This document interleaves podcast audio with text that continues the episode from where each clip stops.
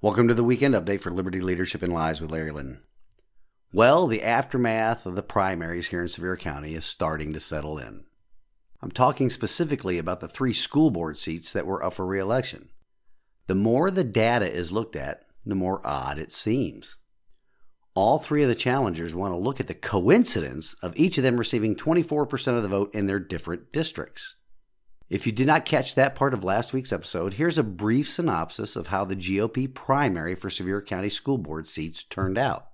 In District 1, the conservative challenger received 24% of more than 2,200 votes. In District 3, the conservative challenger there received 24% of more than 1,600 votes. And in District 5, the conservative challenger received 24% of more than 1,950 votes. Three different totals of the number of votes cast, yet the same percentage of votes for the GOP challengers. Extremely odd. Now, the backdrop to this election is this. Coming out now is a report that is showing a number of states have been using taxpayer dollars in the COVID 19 relief funds to push divisive and sexualizing curriculum in school districts all across the nation.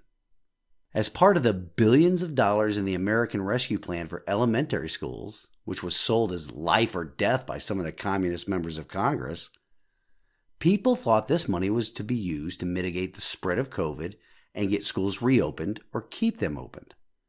Well, that isn't how the money was spent. Money that is our sweat equity. It turns out that it was being spent to address social, emotional, and mental well being, or things like inequities.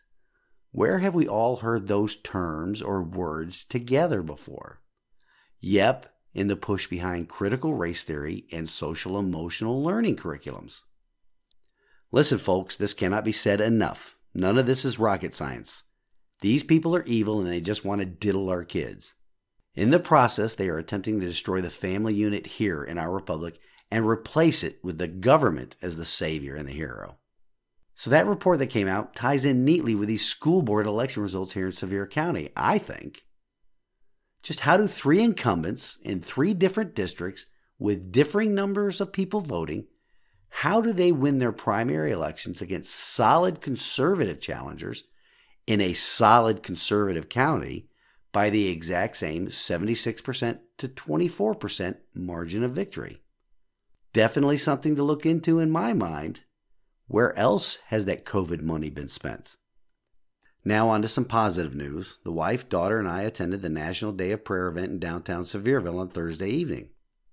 It was so nice to see members of the community gather together and lift up in prayer our nation, our state, and our community. In addition to the prayers by many different community and faith leaders, there were some wonderful worship songs sang by everybody in attendance. All in all, it was great to participate in this event in my community. What is disheartening, though, is that I know events like this did not take place all across the nation because the enemy is firmly entrenched everywhere across our great republic. So please lift those fellow Christians up in prayer that do not have these events and, in fact, face fear of reprisal or worse if these events were to be held in their communities. How far our Christian nation has fallen.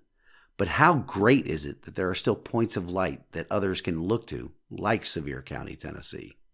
Also, as I briefly mentioned in last week's episode, the acting superintendent of schools answered my follow up request on the waiving of fees associated with my open records request.